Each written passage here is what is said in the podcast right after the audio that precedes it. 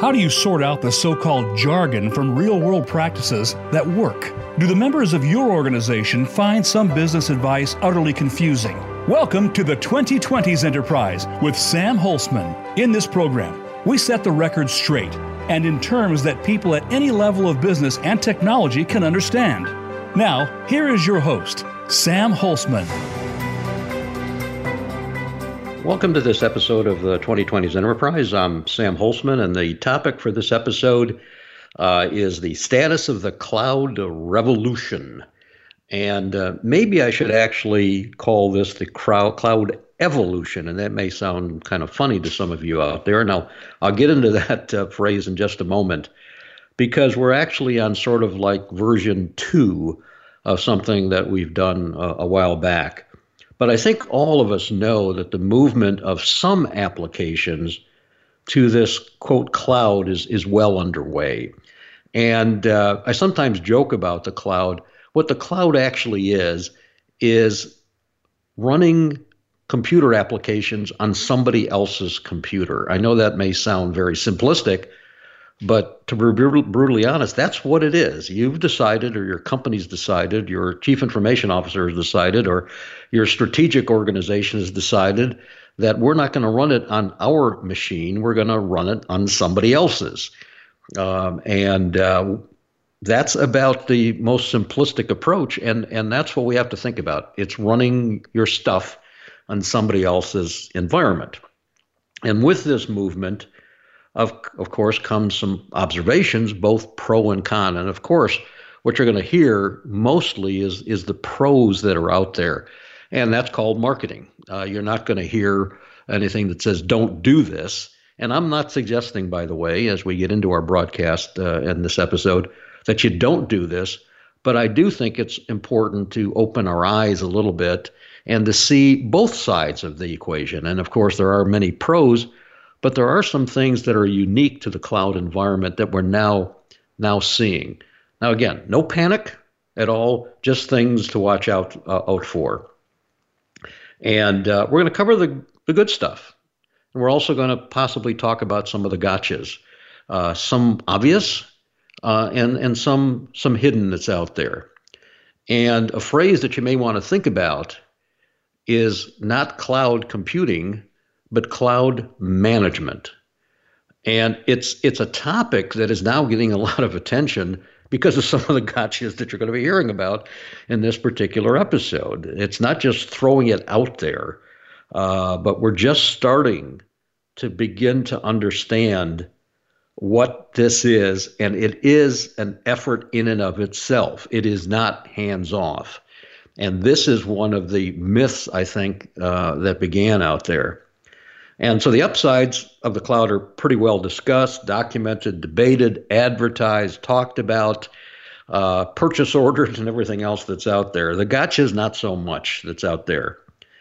And some of these gotchas are actually specific to the cloud model. In other words, the cloud has brought on some different complexities. It's simplified some things but it's also brought on some complexities. You have another environment that you have to talk about or think about or things like that. And it is different than your own data processing or computing processing center. It is different than having your own servers. Uh, it is different than having your own versions of the software. It is different than having your own processing approaches, uh, you know, that are out there. And what we're going to try to do in the limited time that we have together is to provide you with a framework to think about both sides of this, uh, you know, that's out there. And we're going to concentrate, with all due respect here, on on the sort of a little bit of the negative sides, because the positive sides. You can go to any uh, uh, website out there, and it's going to come with a plethora of these things, and they're all great. But we have to also think about the the, the other side just a, a little bit. And so, in order to begin, I want to take you back into history a little bit. And some of you that have been uh, listeners to, to my show know that I've been around for a couple of days. uh, before there was actually a, a computerization, uh, and, and before there was the internet, and before there was email, yeah, uh, I used to do this stuff and still doing it, uh, you know, that's out there. And many, many, many, many years ago, uh, we had what I'm calling Cloud 1.0, just because it's kind of fun to talk about 1.0 and 2.0. And we didn't call it the cloud, we called it time sharing. And what that was about was the same thought process that we're seeing right now. And again, if we use the phrase, if we simplify what the cloud is, it's moving your mechanized applications, your digitized applications, uh, out of your environment, whatever that is, into somebody else's environment that's out there, uh, into some you know Uber sphere or wherever the cloud is. There is no such thing as a cloud per se. Uh, it's just not on your premises. And so back in the in the days of time sharing, uh, if we go back in history, uh, because history tells us a lot and history, in this case, sort of is now starting to repeat itself because we're seeing some of the issues, um, you know, that are out there from a negative standpoint. Now, again, from the positive standpoint, what was the impetus uh, decades ago of time sharing? Well, at that time, it was the increment of capacity. The increment of capacity, uh, and if I can just sort of uh, uh give you a, a, an analogy, was a unit of processing called a mainframe, a multi million dollar, in most cases, uh, requirement. Every time you wanted a unit of capacity, it wasn't, wasn't a dollar or $10, it was million plus. Um, and that was in 60s and 70s dollars, not the 2020 dollars that were out there. And so people thought and organizations thought and, and chief technology officers thought long and hard how to optimize the capacity that they had and do all sorts of machinations about this thing to make sure that we can fit it in. But every once in a while, you say, you know what? Uh, geez, I, I got I got to bite the bullet. I need another unit of capacity that's out there, and I'm going to have to spend millions of dollars. And if we go back to the world of IBM uh, at the time, uh, their mainframe computers were being run and cooled by water. And when I say water, it was actually chillers that were in people's roofs and parking lots and pipes and, and, and tubes and plumbing that went around the computer to keep this thing cold. It was a massive infrastructure a cost in addition to the actual processing machine itself. So people thought, had to think long and hard about these things. So along comes these entrepreneurs, if I can use those phrase, or rethinkers uh, of the process and say, hey, why don't we look at a model that says, I got this great idea. Maybe we can rent you some cycles so that you don't have to buy this massive unit of capacity. Now, we have to recognize that this concept is something that you and I do in our daily lives. We have three approaches when we want to go get something we can rent it, we can lease it, and we can buy it. And, and basically, that's what's happening in the world of computing. And so, coming back to time sharing, somebody says, you know what we're going to do? Uh, if you need some more capacity, uh, flip this switch, so to speak, and and we'll charge you for each unit that you're using each if i can say each cycle of computer and each piece of memory and each piece of storage a rental model. And we'll send you that bill at the end of the month.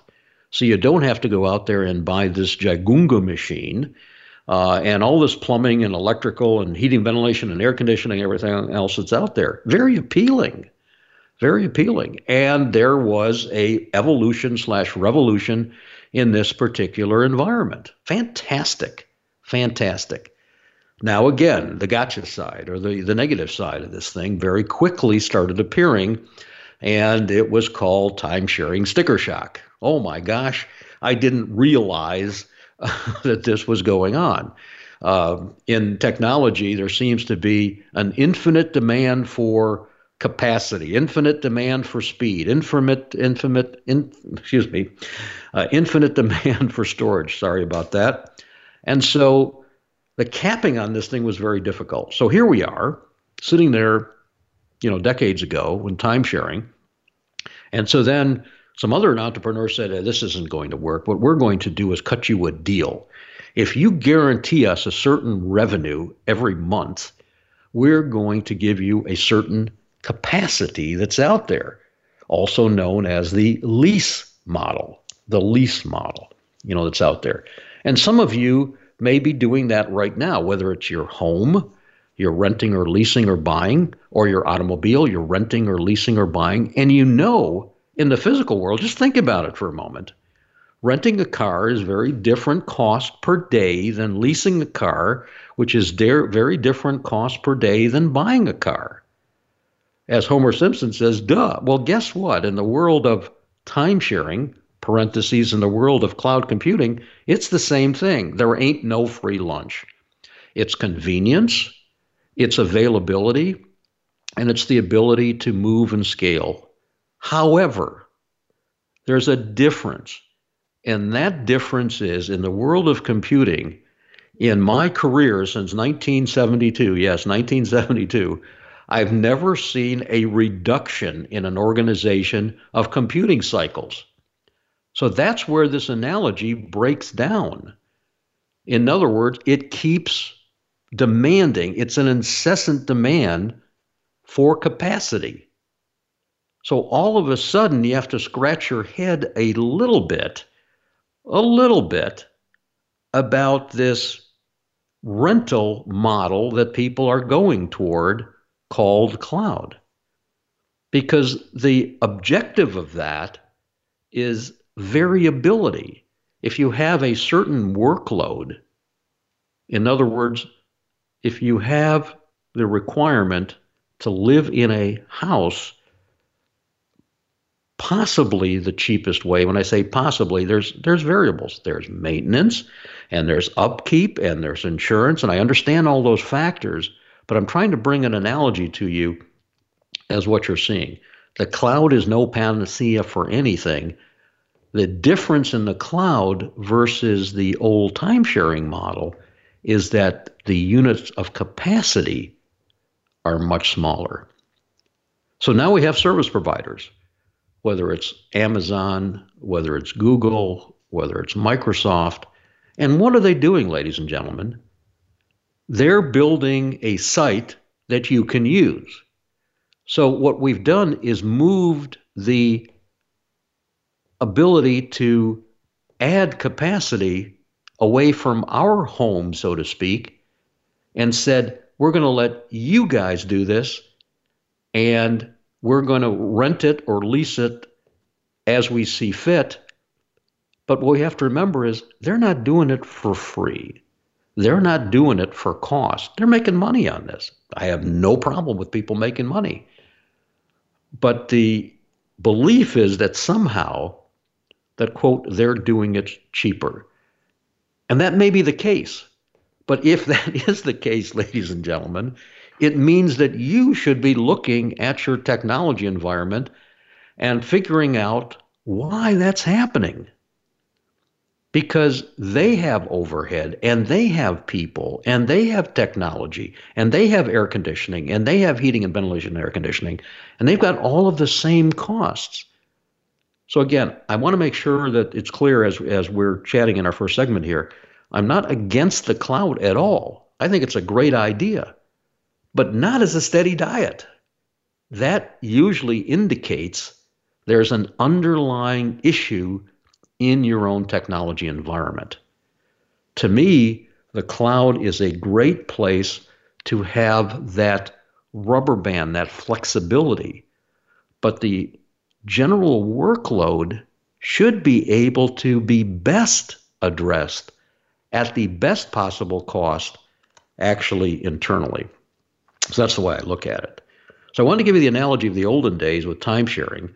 And the difference there was an increment of capacity was massive.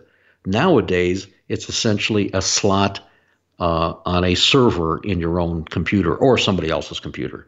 So the incremental capacity is a very different thing that's out there. So that's one of the things that we want to, you know, we want to uh, think about. Now, the cloud does have some advantages it's easier to share resources. And that's essentially because of the communications environment. It's not the computer, it's the ability to remotely connect. We have to remember that. And that's something that you can do in house too. So it's the, the, flexibility comes from sitting this thing somewhere, and that thing could be in your own environment and be able to connect to it. So part of the sharing of the resources comes because we now have a communications mechanism, and commonly referred to as the internet, that allows us to connect to these computing resources, you know, in a different way. And the ability of the cloud to adapt to shifting loads and demands is because the vendors of these environments have machines sitting around waiting for you. You have to remember that. They have to have the inventory in place. and they don't know what your demand is going to be. You know, so if you walk into a restaurant at nine in the evening, you may not be able to get a hamburger because they ran out. Same thing here in the cloud. And in order to prevent that from happening, from running out of hamburger at nine o'clock at night, running out of computing cycles, they have to have enough in inventory sitting there waiting for you plugged in so that you can run in it. And that's going to cost money. So now the question is what is the incremental capacity of you doing that you know, versus versus somebody else. So you have the situation, of course, where you're eliminating the need to buy, install, and maintain your own environment. That's obviously an advantage to a lot of organizations uh, that's out there. And we hear sometimes, you know, this is not my core competency, that phrase I love all the time. And by the way, digital wasn't a core competency of a lot of organizations decades ago and they probably are not around anymore. that's out there. So we have to be careful with that, uh, with uh, with that uh, with that concept that's there. And so what we're looking at here again is a, a little bit a different model. And so we're going to take a short break and we're going to be talking about some of the things that we think you should watch out for in this cloud model to make sure that you're management, managing it effectively. So you're listening to Sam Holzman. We're talking about cloud computing. We'll see you back here in just a few minutes.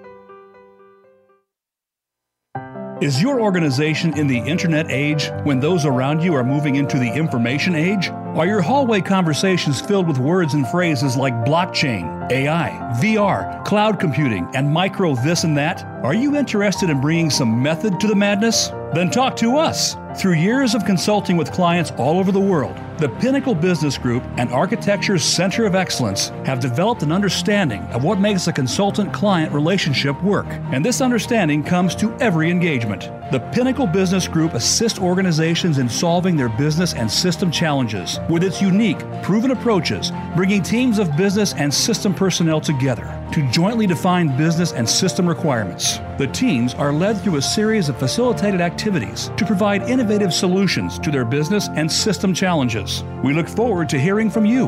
Visit pinnaclebusinessgroup.com.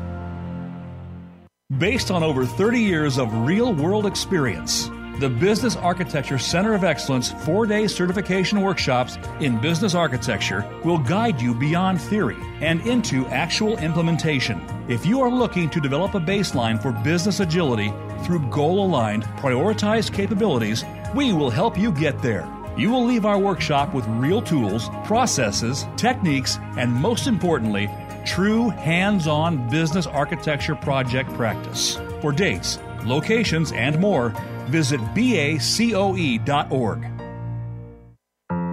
Are you frustrated with your business strategy, mission, or enterprise architecture efforts? If so, the book, Reaching the Pinnacle A Methodology of Business Understanding, Technology Planning, and Change by leading enterprise architect practitioner Sam Holzman brings a method to the marketing madness that surrounds the enablement of business and mission strategy and enterprise architecture.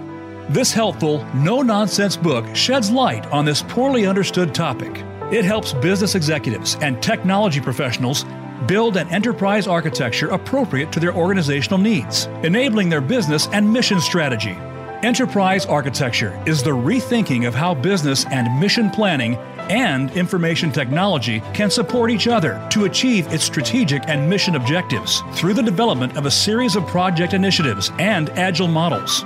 Reaching the Pinnacle is available at Amazon.com.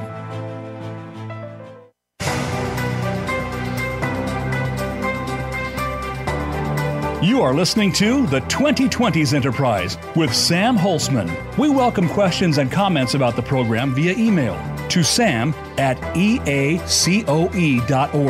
That's sam at eacoe.org.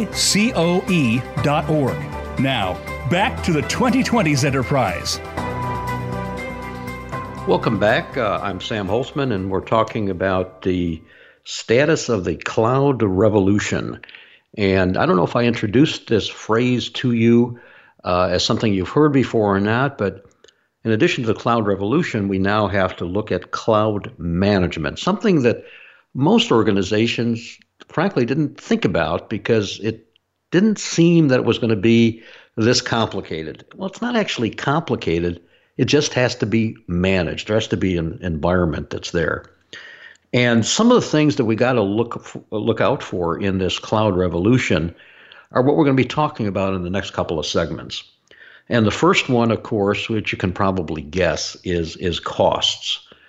And initially, there was this absolute belief, and probably factual, that having somebody else provide me with this type of utility was going to be cheaper. So, and we see that, and that's why I use the utility concept. Uh, we see this in uh, in uh, organizations, excuse me, in, in, companies and in homes that have natural gas, um, companies and homes that have electricity, and so it's not that it's there's not a model out there, but if you look at the history of some of these, we have to remember that a couple of things um, add to that that may or may not, may or may not be relevant in our world today, and that's the distribution system. So, both for natural gas, for telephones in the olden days, if I can use that phrase, uh, and in electricity, the grid, if I can use that, is a very, very integral part of this and very, very, very costly. And so a number of our colleagues were chatting one afternoon about stuff, and we were hypothesizing.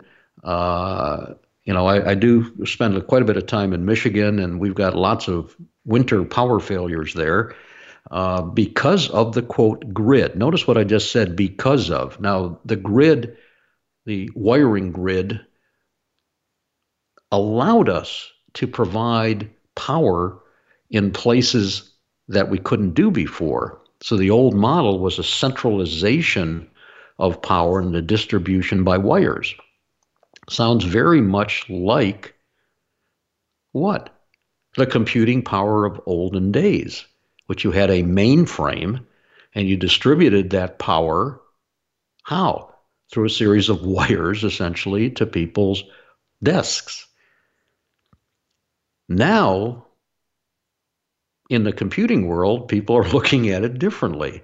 Interesting, they're not looking at it differently yet in the electricity world. Now, you're seeing some solar arrays and solar installations in homes that are now, I'll use the phrase, going off the grid and actually selling power back, which is this distributed model. It's a distributed model that's out there.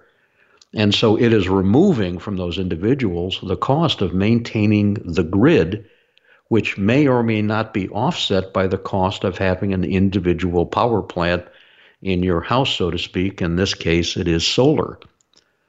I'm not here to advocate or not advocate, but perhaps we should think about a mini, mini, mini, tiny little nuclear power plant in your house. I know that may frighten some of you, but a teeny, teeny, tiny little power plant. Maybe we could do the same thing using nuclear. I'm not here to talk about the politics of that, but it's rethinking that area. So, coming back to costs in the cloud, in order for you and I to have advantages of this elastic model that's out there in the cloud, there has to be machines that are sitting there waiting to handle the load, which is not, in most cases, something that can be anticipated by the vendor.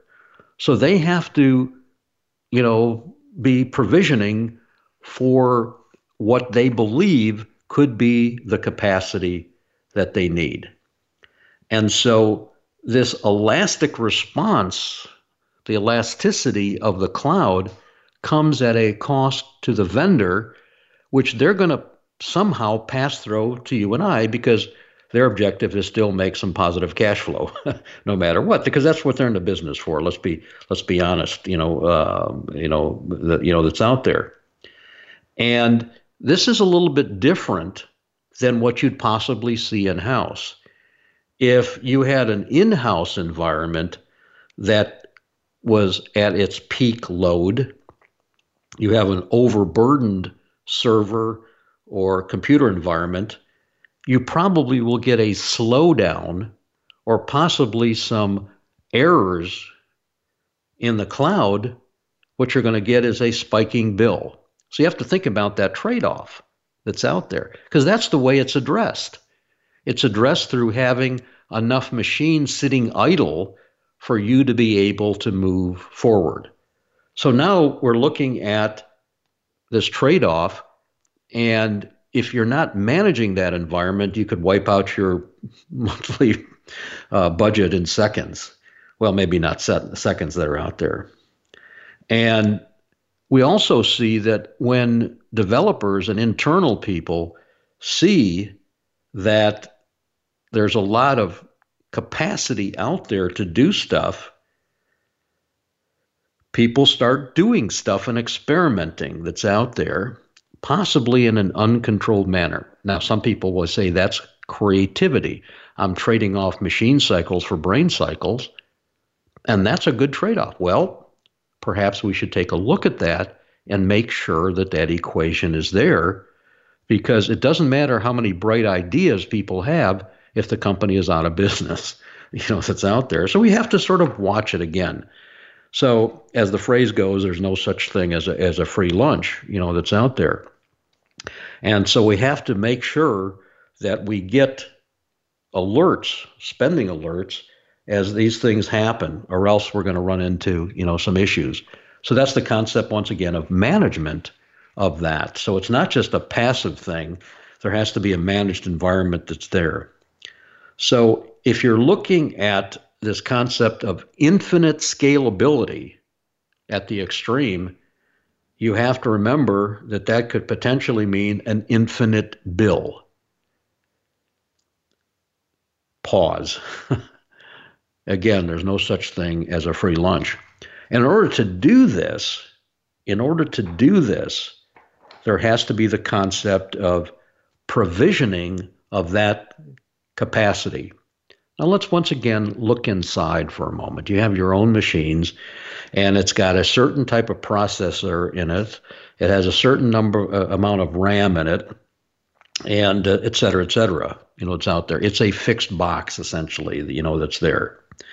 Um, and when you have that, you know right away when things are going to get a little nasty. Things slow down in other words, the provisioning that you made has been reached. Okay?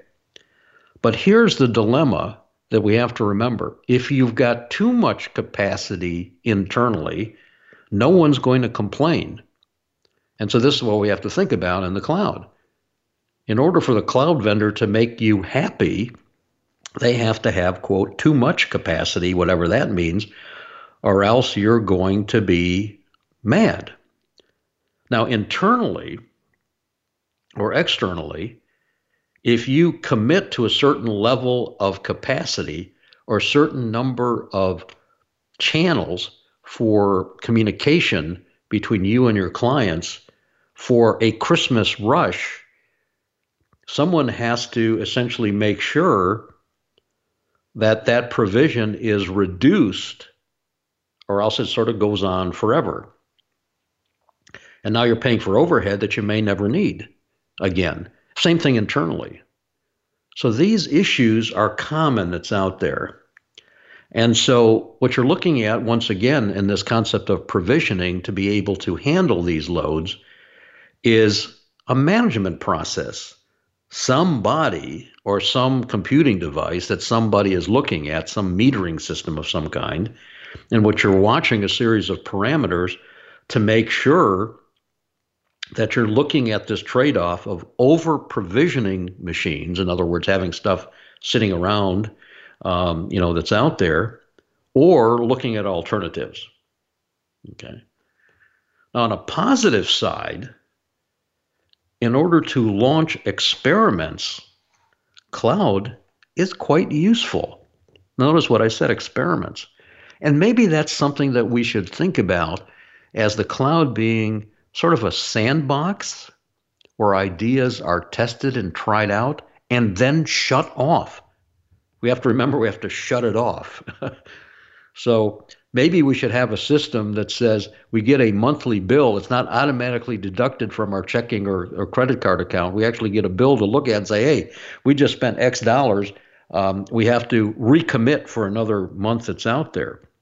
But again, on the positive side, it makes it super easy for developers and business personnel to experiment, which is positive. In other words, they have an environment that they can experiment with with a pretty easy approach to that experimentation that's out there.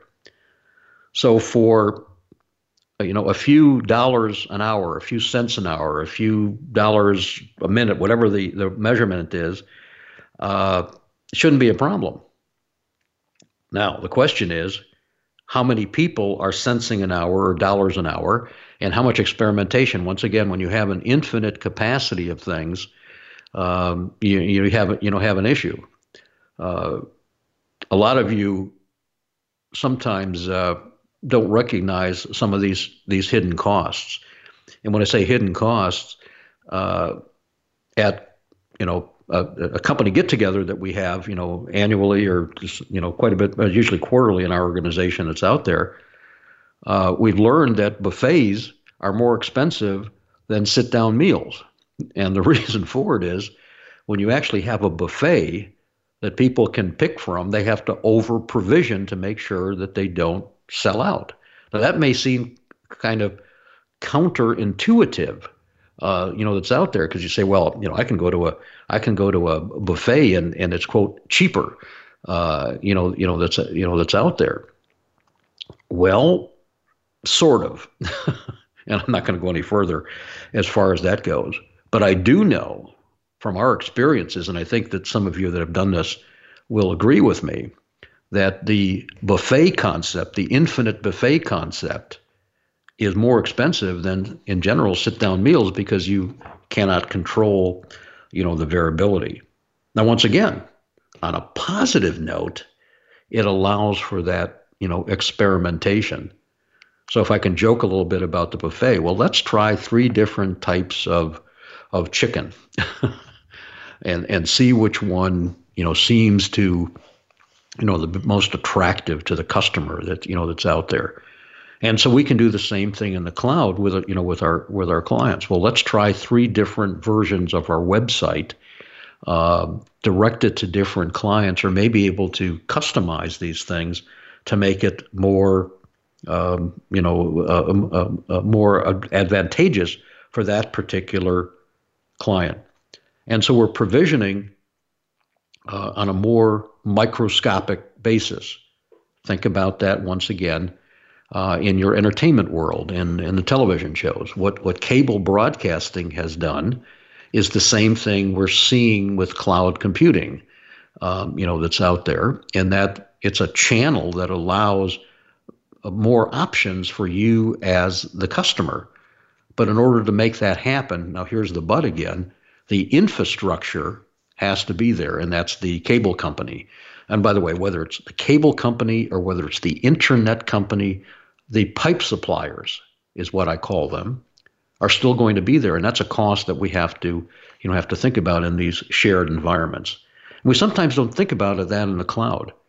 And so, in addition to the cloud computer costs that you have, let me repeat, in addition to the cloud computing costs that you have, you also have the communications costs that you have to think about and the bits and bytes and you know flowing back and forth. Now, don't get me started on the security and all these other things that are going on uh, out there. And I think uh, some of you that are listeners to the show remember a uh, episode that I did called uh, "Get Over It: The Hackers of One" that got a lot of attention out there. Uh, mostly very positive, but some people were not happy with that episode. Uh, because it started talking about things that sometimes is a little close to home, you know, that you know that's out there. And so we all know that this simplification has some some positive things to it. Again, allowing this experimentation, uh, you know that uh, uh, you know you know that's there, and so just like you know uh, you know when you have a candy dispenser, or you have this uh, you know at a restaurant, or the mints going out, you know as you leave, you know the restaurant, uh, free food and candy tends to disappear in seconds. okay. And in the case of cloud computing, a few clicks, all of a sudden your bill is doubled or tripled. Uh, you know that's uh, you know that you know that's out there. So we've got to you know look at that a little bit and and make sure that uh, uh we're you know we're all set. And so we have costs, we have provisioning, and again on a positive side, a little bit of positiveness when it comes to the ability to experiment. And that's one of the big advantages, uh, you know, real big advantages as I see it. It's, it's really kind of uh, great when we, when we see that advantage, you know, that's out there. And so another thing we have to think about, and it's sometimes difficult, is control. And when I say control, when you have a rental model, control becomes something that you and I have to think about really, really uh, uh, quite a bit, especially in this cyber hacking world that we're thinking about. And we see some of this going on with restrictions being placed on where servers and data can be put, uh, whether it's in the Soviet Union and Russia or China or North, you know, South Korea or Canada or the UK or the US or Argentina, Venezuela, Puerto Rico, go on and on. It doesn't matter what the country is. All of a sudden, people are looking at this thing with a little bit of trepidation. And so we've got to think about this control issue, especially nowadays in the cyber world we're in. And we're going to kick off this topic after just a quick break again uh, and we'll come back and talk about the cloud revolution, evolution, and cloud management. We'll see you back here in just a few minutes.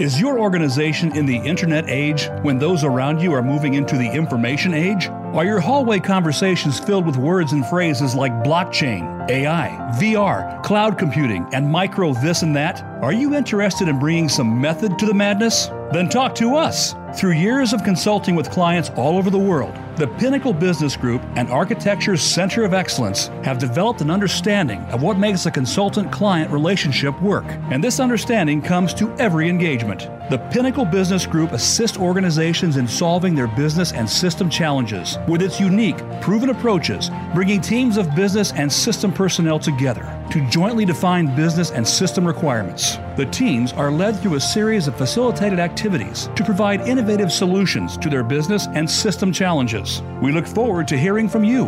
Visit pinnaclebusinessgroup.com. Are you frustrated with your business strategy, mission, or enterprise architecture efforts? If so, the book, Reaching the Pinnacle A Methodology of Business Understanding, Technology Planning, and Change by leading enterprise architect practitioner Sam Holcman brings a method to the marketing madness that surrounds the enablement of business and mission strategy and enterprise architecture.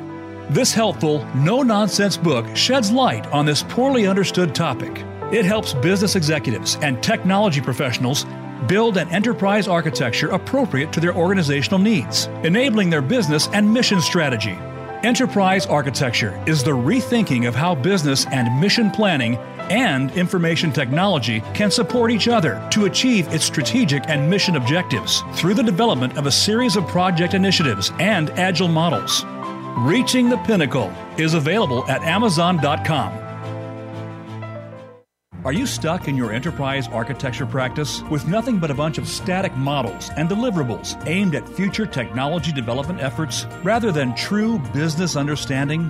With the Enterprise Architecture Center of Excellence four day certification workshops, you will learn proven step by step enterprise architecture techniques to be used as the baseline for addressing continuous business and organizational change. For dates, locations, and more, visit eacoe.org.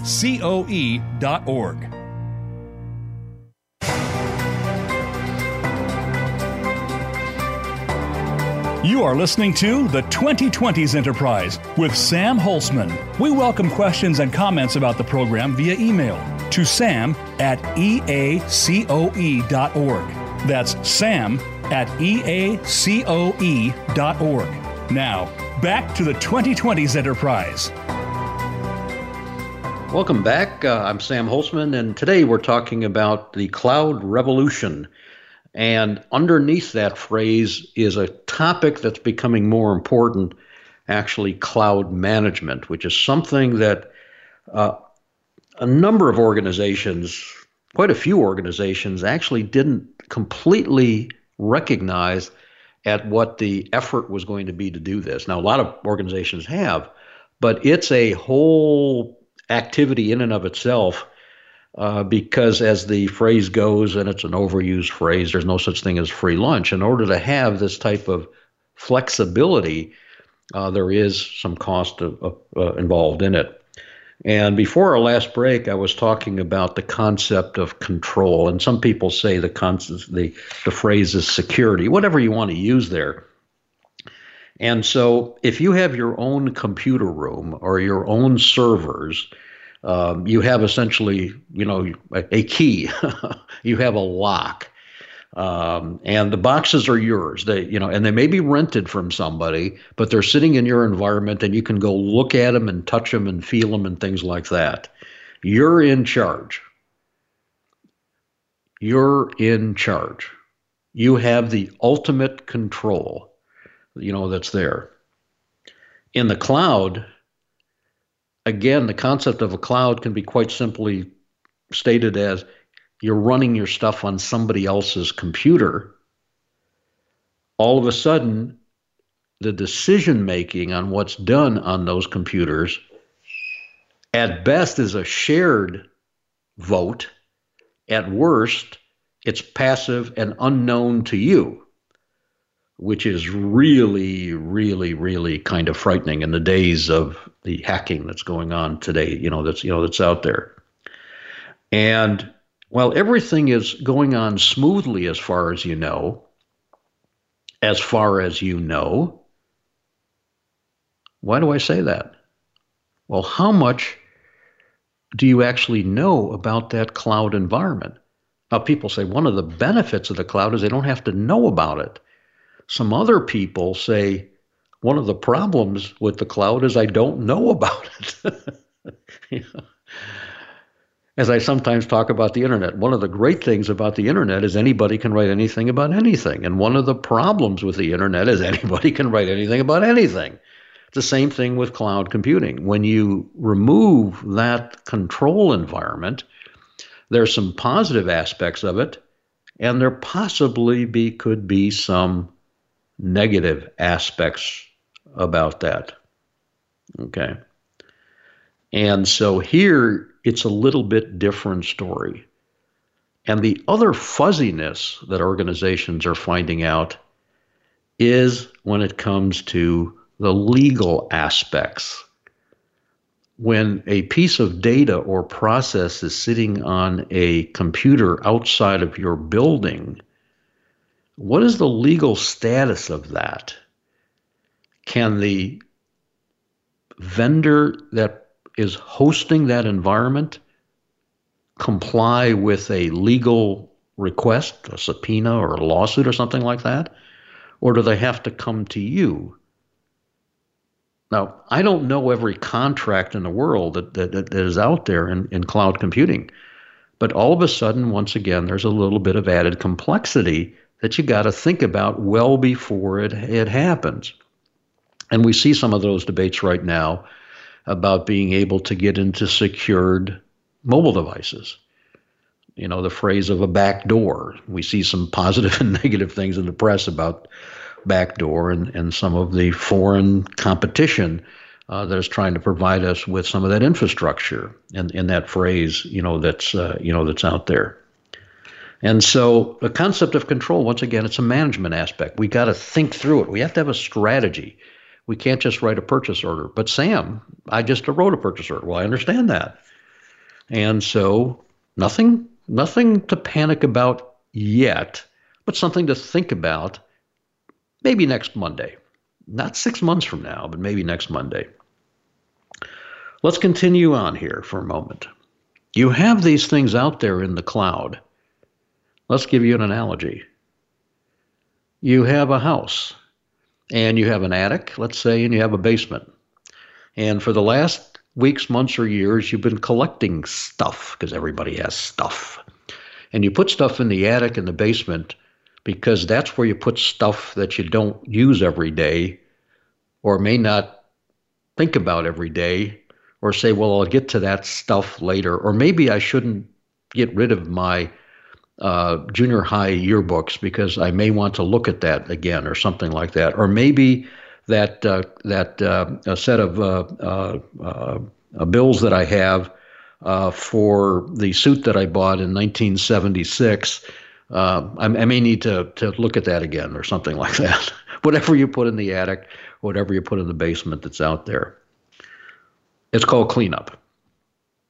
And when it comes to cloud computing, you have to look at whether or not the vendor is doing that deprovisioning, or is that a responsibility that you have? So I was talking about these experimental projects that are out there, or the experiments.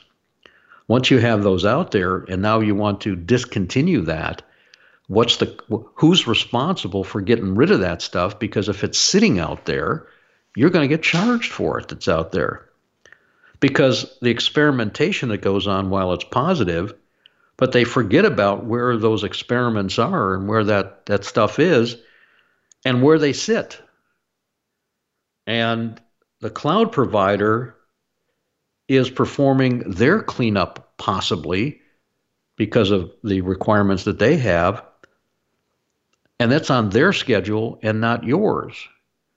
So let's say they do a purging every six months and you've had this thing for four months and five months and you're paying for this stuff. You got to think about those those costs that are out there. And we don't know exactly what those are because the management of that is a split responsibility. So the concept of cleanup. Now, some of us may say, well, we're not doing that internally either. Once again, that's something that we need to think about deeply.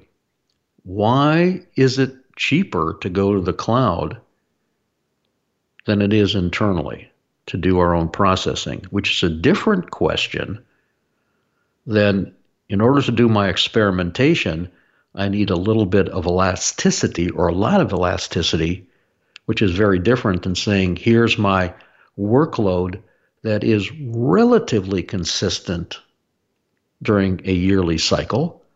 And we can see some peaking going on at Easter, uh, at President's Day, uh, at Thanksgiving, uh, and at uh, Christmas and at New Year's.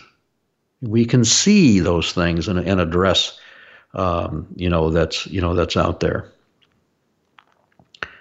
And so this is something. Once again, the phrase I'm using is management of that environment, and all of a sudden, the cost and benefit equation may change just a little bit. Um, you know that you know that's out there.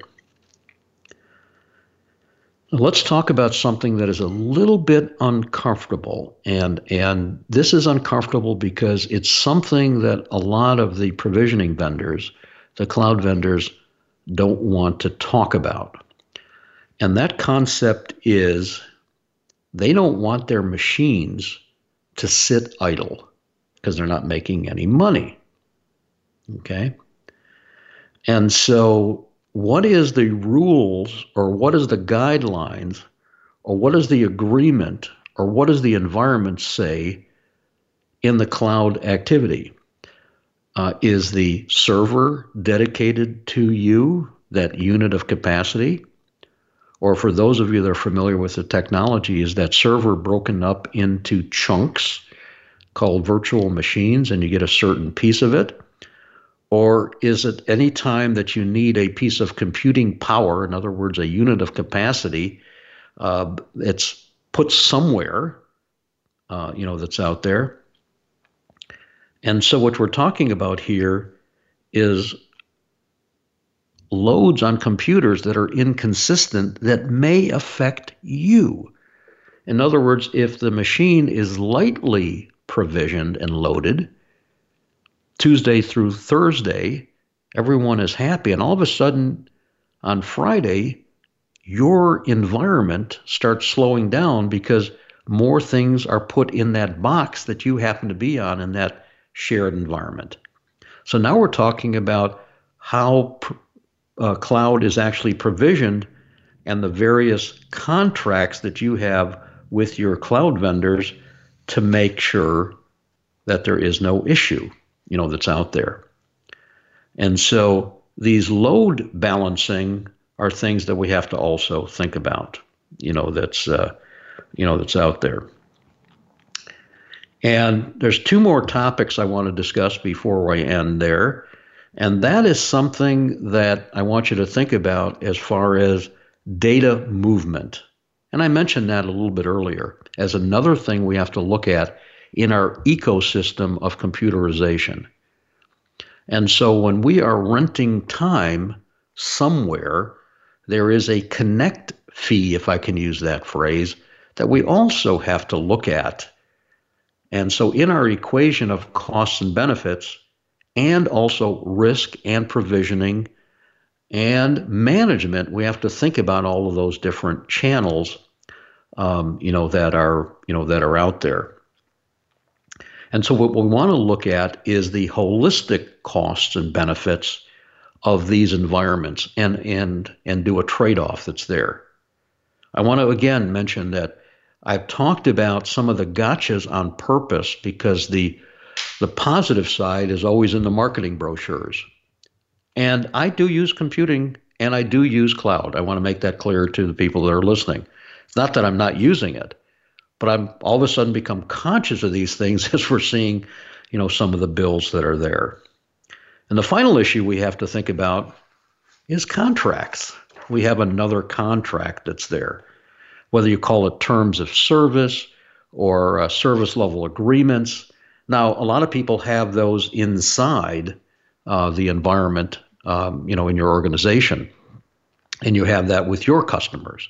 You say to your business unit, "We'll give you, you know, X response time, you know, as as a service group inside to the organization that's there."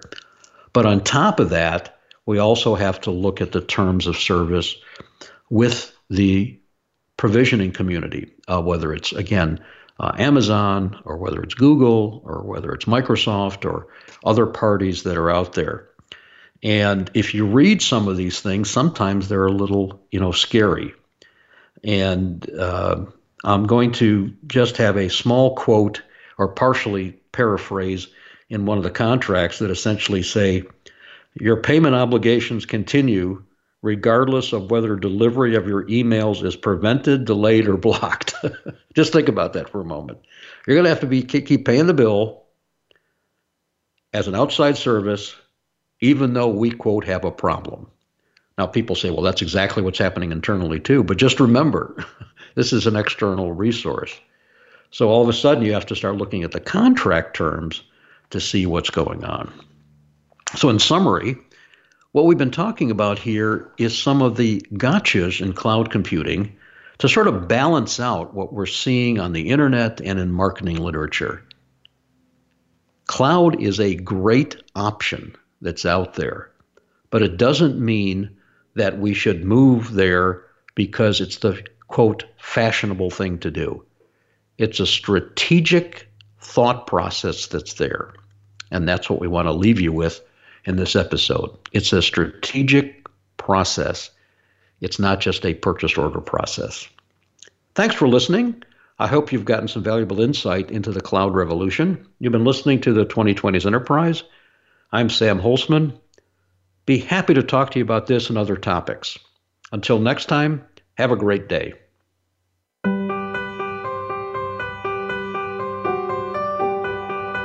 Thank you for tuning in this week to the 2020s Enterprise. Be sure to join your host, Sam Holcman, again for another edition of our program next Wednesday at noon Pacific Time, 3 p.m. Eastern Time on the Voice America Business Channel. We'll have more topics of discussion then.